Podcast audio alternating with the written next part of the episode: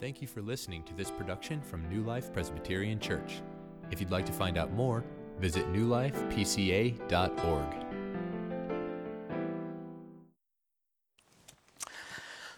Okay, we're in Nehemiah here this morning as we're continuing our way through Route 66, uh, chapter 4.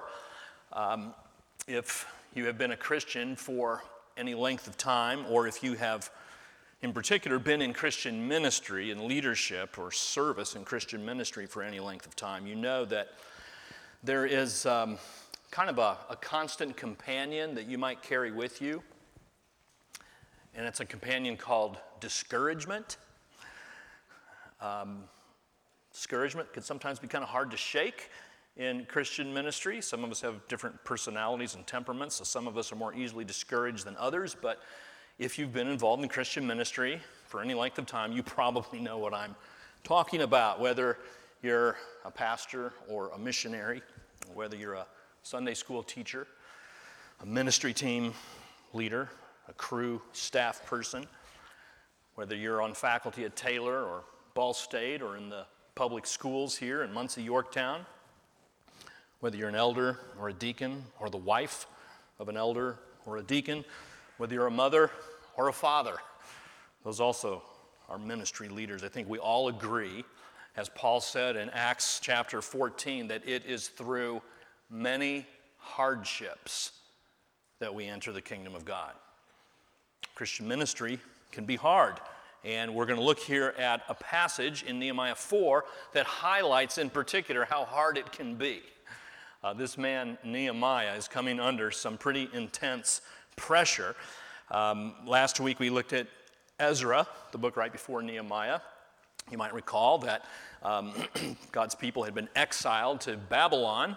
God punished them for their disobedience, and so they were exiled. And yet, God moved in the heart of a guy named Cyrus to send people back from Babylon to Israel.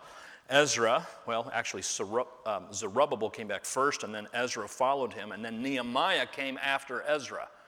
So, what we're reading about here today is some years after Ezra, but it's all about the return of exiles to, um, to Israel, to Jerusalem, the city of Jerusalem. So, some uh, basic info here, background info on Nehemiah. We think maybe the author of the book is Ezra. Again, not sure. Some scholars think might be Ezra. Written about 400 BC, 400 years before the time of Christ. Theme of the book God's protection of his people as well as the importance and centrality of worship. And some significant events in the 13 chapters of Nehemiah include Nehemiah's return from exile, as I just mentioned, uh, the building of the wall around the city of Jerusalem, some covenant renewal activities that go on, and reforms that Nehemiah um, seeks to bring to the covenant community. But in any case, if, if you're discouraged today in your ministry or as a Christian, and maybe thinking, I don't know if I want to do this any longer, perhaps God can use this passage to bring some hope uh, to your spirit. So that's my prayer, and my hope. So let's stand now for the reading of God's Word. Uh, if you don't have a Bible, paperback Bibles under the chairs in front of you, you can find one. It's on page 227. Page 227. Nehemiah chapter 4. I'm reading from the English Standard Version, ESV. I'm just going to read the first 14 verses.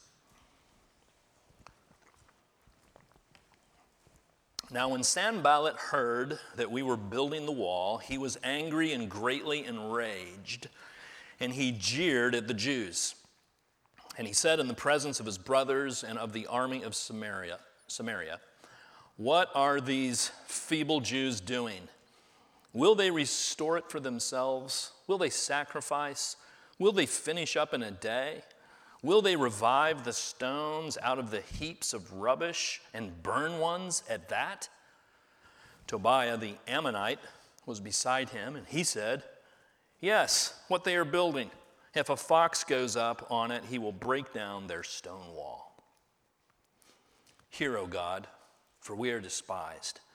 Turn back their taunt on their own heads, and give them up to be plundered in a land where they are captives. Do not cover their guilt, and let not their sin be blotted out from your sight, for they have provoked you to anger in the presence of the builders. So we built the wall, And all the wall was joined together to half its height, for the people had a mind to work. But when Sanballat and Tobiah and the Arabs and the Ammonites and the Ashdodites heard that the repairing of the walls of Jerusalem was going forward and that their breaches were beginning to be closed, they were very angry. And they all plotted together to come and fight against Jerusalem and to cause confusion in it. And we prayed to our God and set a guard as a protection against them day and night. In Judah, it was said, The strength of those who bear the burdens is failing. There is too much rubble. By ourselves, we will not be able to rebuild the wall. And our enemies said, They will not know or see till we come among them and kill them and stop the work. At that time, the Jews who lived near them came from all directions and said to us ten times, You must return to us. So, in the lowest parts of the space behind the wall, in open places, I stationed the people by their clans with their swords, their spears, and their bows. And I looked and arose and said to the nobles and to the officials and to the rest of the people, Do not be afraid of them. Remember the Lord, who is great and awesome, and fight for your brothers, your sons, your daughters, your wives, and your homes. Uh, God in heaven, we ask for an outpouring of your Spirit to open our eyes and soften our hearts that we might behold wonderful things in your word. In Jesus' name, amen. You may be seated. so, discouragement. a common experience of many who call themselves Christians and Christian leaders. We're just going to look at this in, in two ways today discouragement that comes from outside the community and discouragement that comes from the inside. So, first of all, let's consider discouragement from the outside. Here's uh, the context, here's the, the, the historical situation. Remember again that God had moved in the heart of Cyrus, king of Persia. Persia had come and uh, conquered Babylon, so Persia became um, uh, in control of Judah and Israel and Cyrus decides that he's going to send God's people back home in order um, to worship there and to rebuild the temple. And again, years later, a guy named Nehemiah comes onto the scene. And so, in the first few chapters, we read about Nehemiah. And, and what happens is he uh, is, of course, aware of other exiles that had gone back home. He had stayed in this city called Susa. And um, Nehemiah gets word that the temple, or excuse me, the wall in Jerusalem, the wall that surrounds the temple in the city, uh, had been broken down. And when he hears this, he's very distraught and he's troubled by this. The, the wall is broken down. And so he goes to um, Artaxerxes, who is the king there at this time of Persia, and he tells them how his heart is heavy about this. And he asks for permission from the king to go back to Jerusalem and to rebuild this wall. And the king looks on him with favor and, and grants him permission. And so Nehemiah leaves and he goes to Jerusalem. And in chapter 2, we get this description of how he goes out at night and he's kind of checking things out to see how bad it is. And he sees the wall torn down. And, and yeah, it's a bad situation. And Nehemiah is stirred up. He wants to do something about this. And so he gathers people together. Nehemiah is a, man of extraordinary uh, leadership skills, apparently, a great visionary. He gets people to follow him. And so in chapter 3, we see all of these people gather together. And in this long chapter, we see different people doing different jobs in beginning to rebuild the wall. And so it's an exciting time building the wall. Now, you know, as I say that phrase, that might bring something else to mind building the wall. We've been hearing a lot about this in, in the news and, um, you know, what our president wants to do. And so I, I don't want to cloud things up with that, but it might bring to mind this question like, what is the big deal about a wall? Um, you know, that's kind of a discussion going on in our country, but we might ask now a wall. I mean, we don't have a wall around Yorktown. We don't have a wall around Muncie. In fact, I don't think there's any cities, at least in our country, that has a wall around it. I don't think. So, what was the big deal with a wall? Well, in this time, a wall was a, a big deal. It was. It was very important. Um, a wall was a sign of security and power to surrounding enemies. This is a, a, time when warfare was much more common, a much more barbaric time. And so, people living in a city would want a wall just to give them a sense of security. And a city without a wall would have been regarded as kind of, kind of strange, kind of weird. And a city with a broken down wall would be regarded with some measure of contempt. A broken down wall was a sign of, sign of defeat. But a big, strong, beautiful wall, and some walls were aesthetically attractive. They were a sign of pride for a city. They were a, a sign of a city that was civilized and progressive and moving ahead. And so a wall is a big deal. And so that's why Nehemiah was so concerned when he heard about the wall being broken down in Jerusalem. So he wants to go back. And he does. And progress is being made. But just as soon as progress gets made, there is opposition to the work. And you know, maybe you can identify with that. It, it seems that happens very often. You, you, feel like it's three steps forward and two steps back very often. You know, you see some success, you see God at work, and it isn't too long before there's some kind of obstacle or opposition. And that's what Nehemiah finds. And we see it coming in two ways. First of all, he is opposed through very explicit verbal attacks. And we see this here in the first few verses of chapter 4. Um, this guy named Sanballat hears that the wall is being built. Verse 1 this guy is a governor in Samaria, and he becomes enraged when he sees this happening, and he begins to jeer at the Jews, it says here at the end of verse 1. And he goes on, he kind of gets kind of sarcastic and pretty cutting here. And so he's, he's commenting, and he's saying these things in the presence of the brothers and of the army of Samaria. Verse 2 there. He wants to kind of stir them up to share his animosity and, and anger. So he's saying these things in their presence. And he says, What are these feeble Jews doing? These feeble, weak, ridiculous people. Um, are they going to restore this for themselves? I mean, do they really think this is possible? is what he's saying? Will they sacrifice? I hear this is a people who offer sacrifices to their God. Is that what they're going to do? They're going to pull out a bunch of sacrifices on the altar and try to build the wall in some kind of magic, superstitious way through their sacrifices? Is that what we're going to see? Um, are they going to finish it up in a day? Yeah, maybe these people are so irrational that they think they're going to get this done in a day. They don't even know what they're up against. This is going to take them forever. Are they going to revive the stones out of the heaps of rubbish and burn ones at that? This is a reference to the destruction of the temple years before. Remember, we read about that last week. The temple is in a pile of rubble.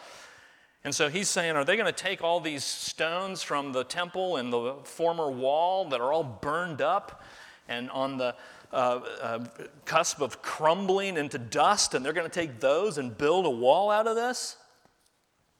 You can just hear the, the sarcasm.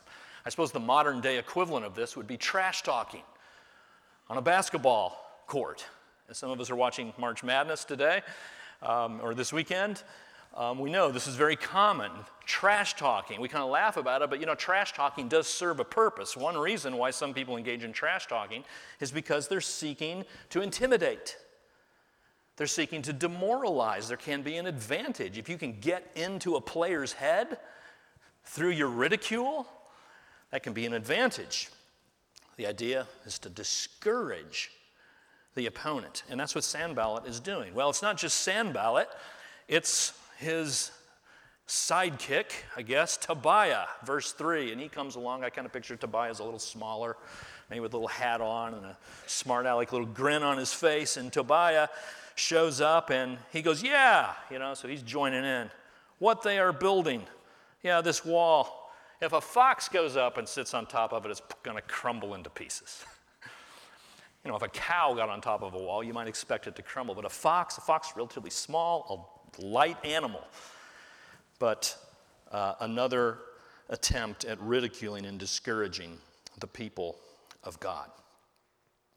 Well, we should be used to this, actually. Um, ridiculing the people of God is something that is fairly common throughout history. I mean, I think of a guy like Richard Dawkins, one of the very famous uh, scientists today, who has famously gone on record saying that the God of the Bible is a bloodthirsty, malevolent bully one of the greatest characters, or uh, I think not greatest, uh, meanest characters in all of fiction, Richard Dawkins says in his attempt to ridicule the people of God. Do you remember John Lennon from the Beatles back in the 60s said, the Beatles were more popular than Jesus Christ and that Christianity would vanish and shrink, said, it's going to disappear. I'll be proved right. Just using his words to just ridicule the people of God. And this has just gone on throughout history. Here's something we have to remember. This is Route 66, right? We're looking at this in the context of the whole story from Genesis to Revelation. Do you remember back in Genesis 3, verse 15, right after Adam and Eve fell in their rebellion against God, God went to the serpent and he said to the serpent that there's going to be enmity between your descendant, serpent, and between the descendant of the woman. There's going to be enmity. Enmity, that means conflict.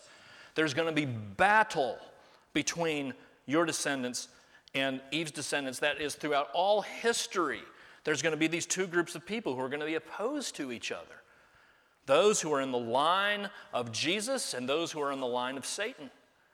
And that's what we're seeing here. It is continuing the enmity, the hostility, and one of the most potent weapons that any enemy can use is words. You know, sometimes we hear this fairy tale, you know, cliche, sticks and stones may break my bones, but words will never hurt me. You know, we've learned to say that. But we know that's a lie. We know that's not true. Words do hurt. Words do demoralize. Words do discourage. And this is one of Satan's primary goals is to discourage you in your Christian walk. And he's going to whisper things in your ear like God doesn't love you. God doesn't care for you. Your sins are too serious for God to forgive. You can't be part of God's people. The gospel can't be true.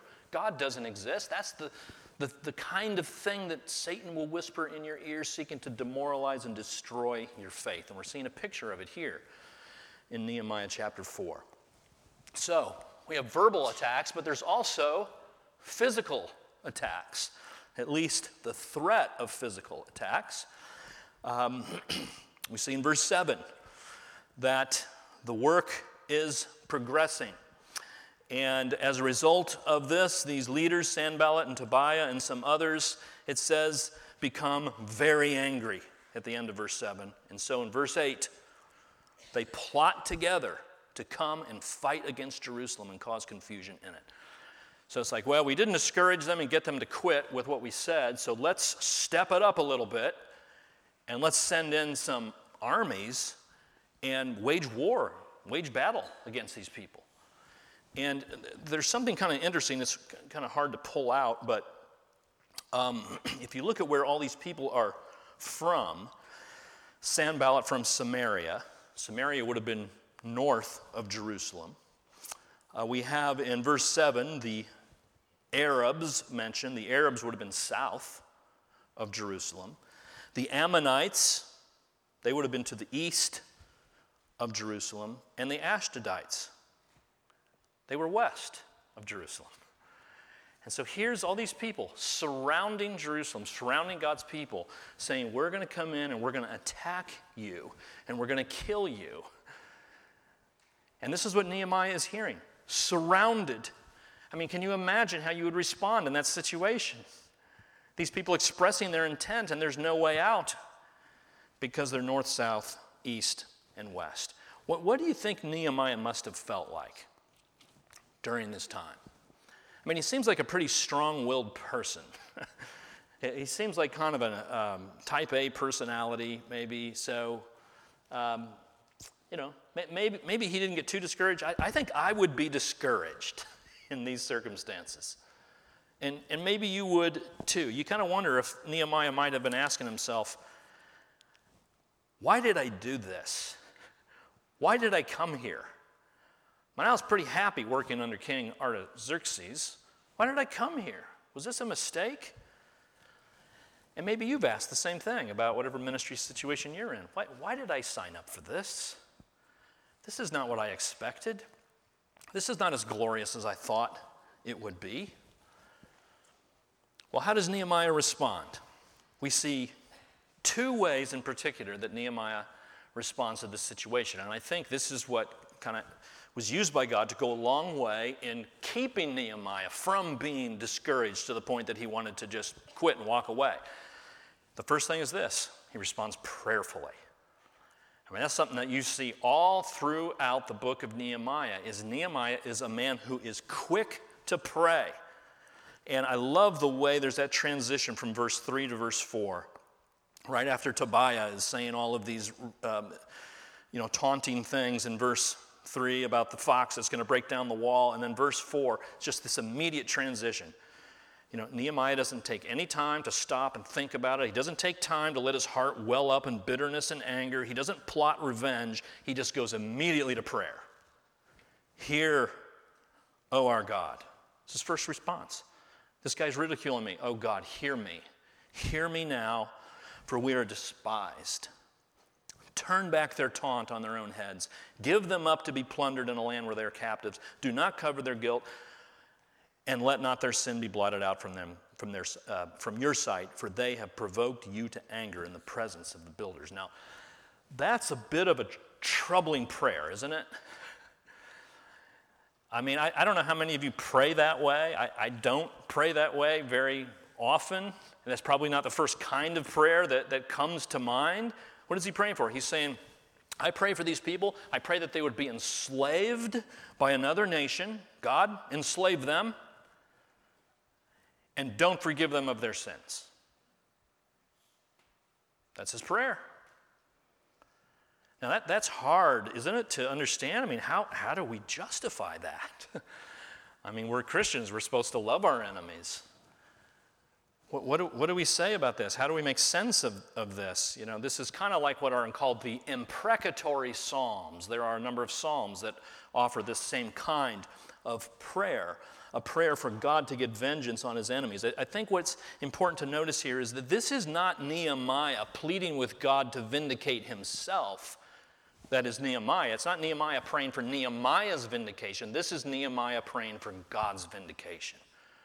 His primary concern, as you see at the very end of verse 5, they have provoked you, God, to anger. They have dishonored you. Nehemiah is so filled with zeal and passion for the glory of God that he is enraged when it is defied. And that is what is motivating this prayer of his. I, I think it is possible, friends, for us to do two things in our prayers. That is, that we can pray that God would help us to be merciful to our enemies, but also pray that God would judge his enemies. Because they're not always one and the same.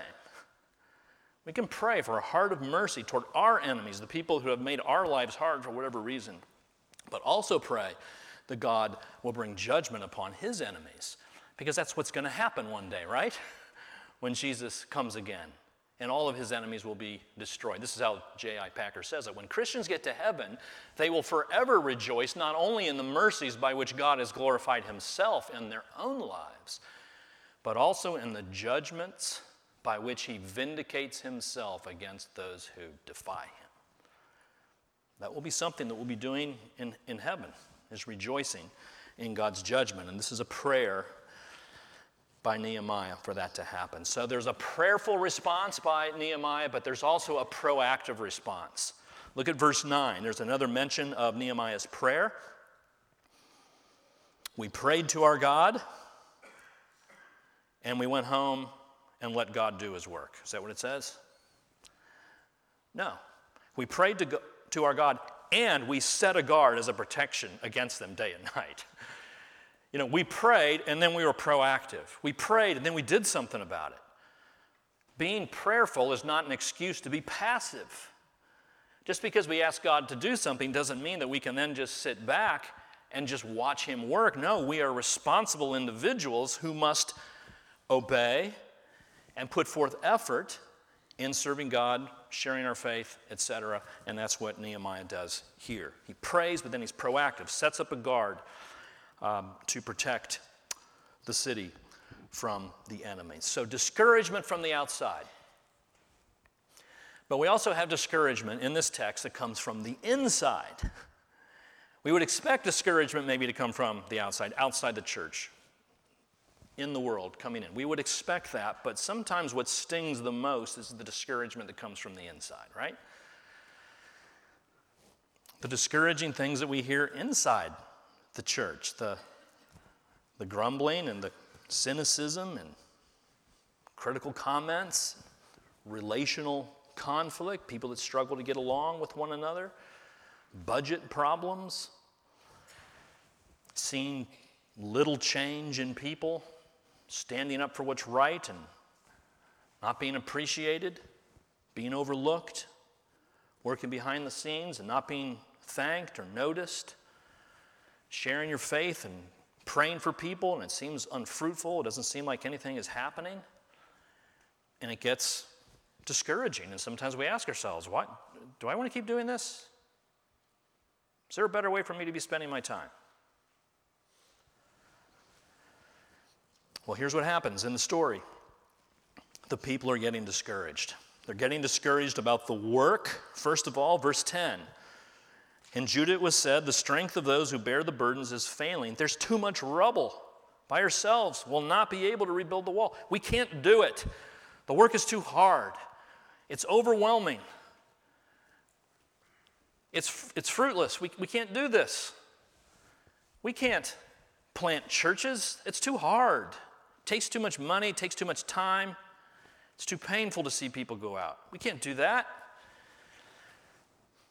We can't start new ministries. There aren't enough people. You know, there's just this discouragement, this setting, this negativity. We can't do it. But there's also then this discouragement regarding the enemy because in verse um, 11, it says, Our enemies said, They will not know or see till we come among them and kill them and stop the work. So apparently, word is getting out that the enemy might attack at night when they're not even watching. And the intent of their attack, again, notice that, kill them in verse 11. kill them. People are coming to kill them, and they're going to come when they don't expect it. And so, people in the towns, the outlying towns where the Jews had been resettling, mothers and fathers and friends and wives, and are, are beginning to get scared. And they're fearful about what's going to happen. And so they say, um, in verse 12, at that time, the Jews who lived near them, they came from all directions, and they said to us, Ten times, you must return to us. You must come home. You must come back. This is too dangerous. They said it 10 times. It's, I don't know if they said it literally 10 times. It's almost like Nehemiah's way of just saying, they just keep saying it over and over again. They say it 10 times that we got to come back, and it's too dangerous, and there's discouragement setting in. But then look at verse 13. How does Nehemiah respond? It's really amazing. So, in the lowest parts of the space behind the wall, in open spaces, I stationed the people by their clans with their swords, their spears, and their bows. It's like he just keeps going on with the work. They tell us to come back, they tell us to quit, and we're going to get back to work. We're not giving up. We're going to keep building this wall because that's what God called us to do. I, I wonder what got into Nehemiah that helped him to see this. I mean, one thing for sure that Nehemiah must have realized, and that we all have to realize, it's the simplest thing to say, but I'm going to even put it up on the screen. Ministry is hard work. It's just ministry is hard. There was never a promise that ministry was going to be easy. That, that, passage does not exist in the scriptures. Being involved in ministry is a little bit more like being on a battleground than a playground. Ministry that costs you nothing, friends, is worth pretty much what it costs. Worship that costs nothing accomplishes nothing. Ministry is difficult, it's a challenge. Here's what Peter says in 1 Peter Don't be surprised at the fiery ordeal that has come on you to test you as though something strange were happening to you. You know, you're having a hard time in your ministry, you're feeling discouraged, you've got a lot of opposition and difficulty. What's, what's strange about that? That's what Peter is saying. Yeah, and? Yeah, that, that's, that's what this is like. That's what we sign up for. But rejoice inasmuch as you participate in the sufferings of Christ, so that you may be overjoyed when his glory is revealed so that you may be overjoyed. This is for a test in your own life. That this is something that I would encourage you to remember, and I'm preached to myself as well as I preach to you today, that in your ministry role, remember whatever it is, as you're discouraged, remember, friends, that you are not just a vehicle of grace for others. In the midst of this, you are a recipient of God's grace. that it's not just God's work through you to others, it's God doing a work in you in the midst of your ministry.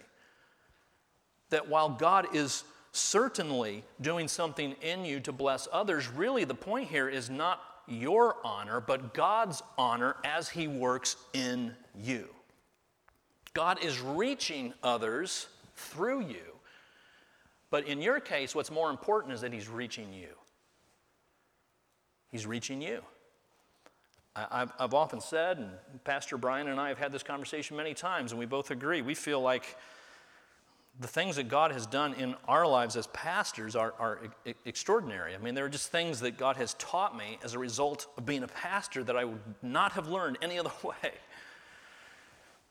I've been humbled in extraordinary ways as, as a pastor. That's a good thing. The things I've learned and come to know in ministry have been greater than things I would learn any other way. Hasn't been easy, but I'm thankful for it. Horatius Bonar says this The road to the kingdom is not so pleasant and comfortable and easy and flowery as many dream. It's not a bright, sunny avenue of palms.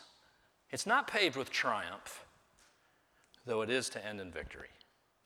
The termination, the end, is glory, honor, and immortality. But on the way, there is the thorn in the flesh, the sackcloth, and the cross.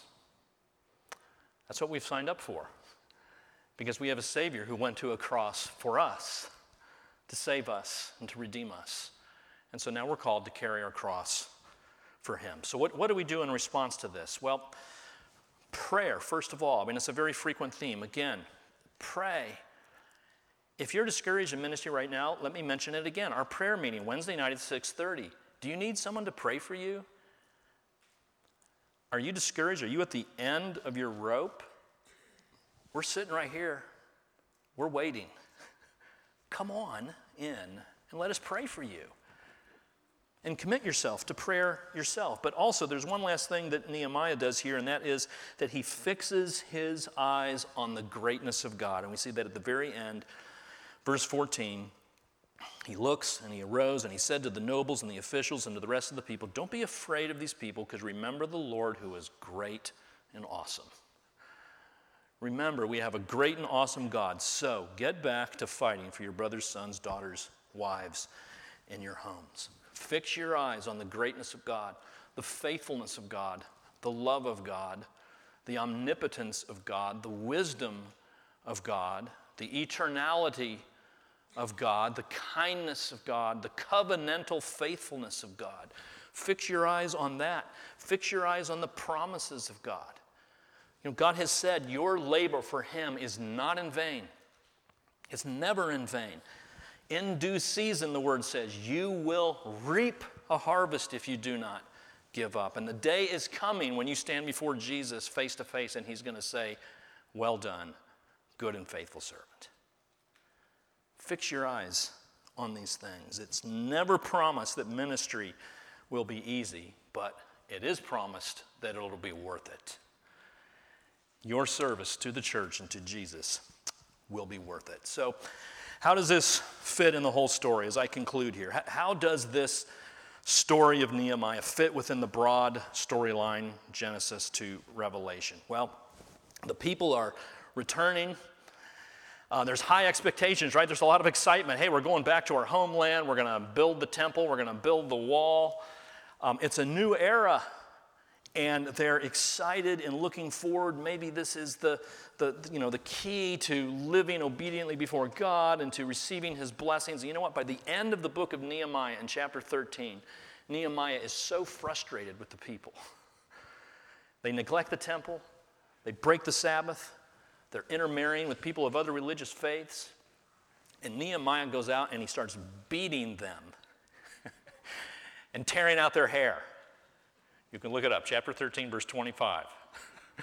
Tearing out their hair. He's, he's so frustrated that the people have come back, and it's the exact same thing.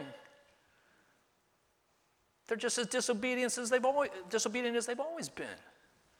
Nothing's changed. Apparently, these people don't necessarily need a new wall and a new temple as much as they need new hearts. That's what they need. They need new hearts And when Jesus comes 500 years later to live for them and to die for them and to send his Holy Spirit to cause them to be born again, finally we see the fulfillment of God's covenantal promises. People with a new heart who trust in what Jesus has done and love him and serve him and persevere to the end by his grace. That's the offer to all of you who would turn and trust in this Jesus that you too might receive a new heart. Let's pray. Our Lord, we are thankful for your word. We are thankful for its richness and for all that it has to say to us. Lord, help us to be people who love it, believe it. We thank you so much for your faithfulness to all your promises. Most of all, your promise to send your Son to die and live for us. We pray these things in his name. Amen.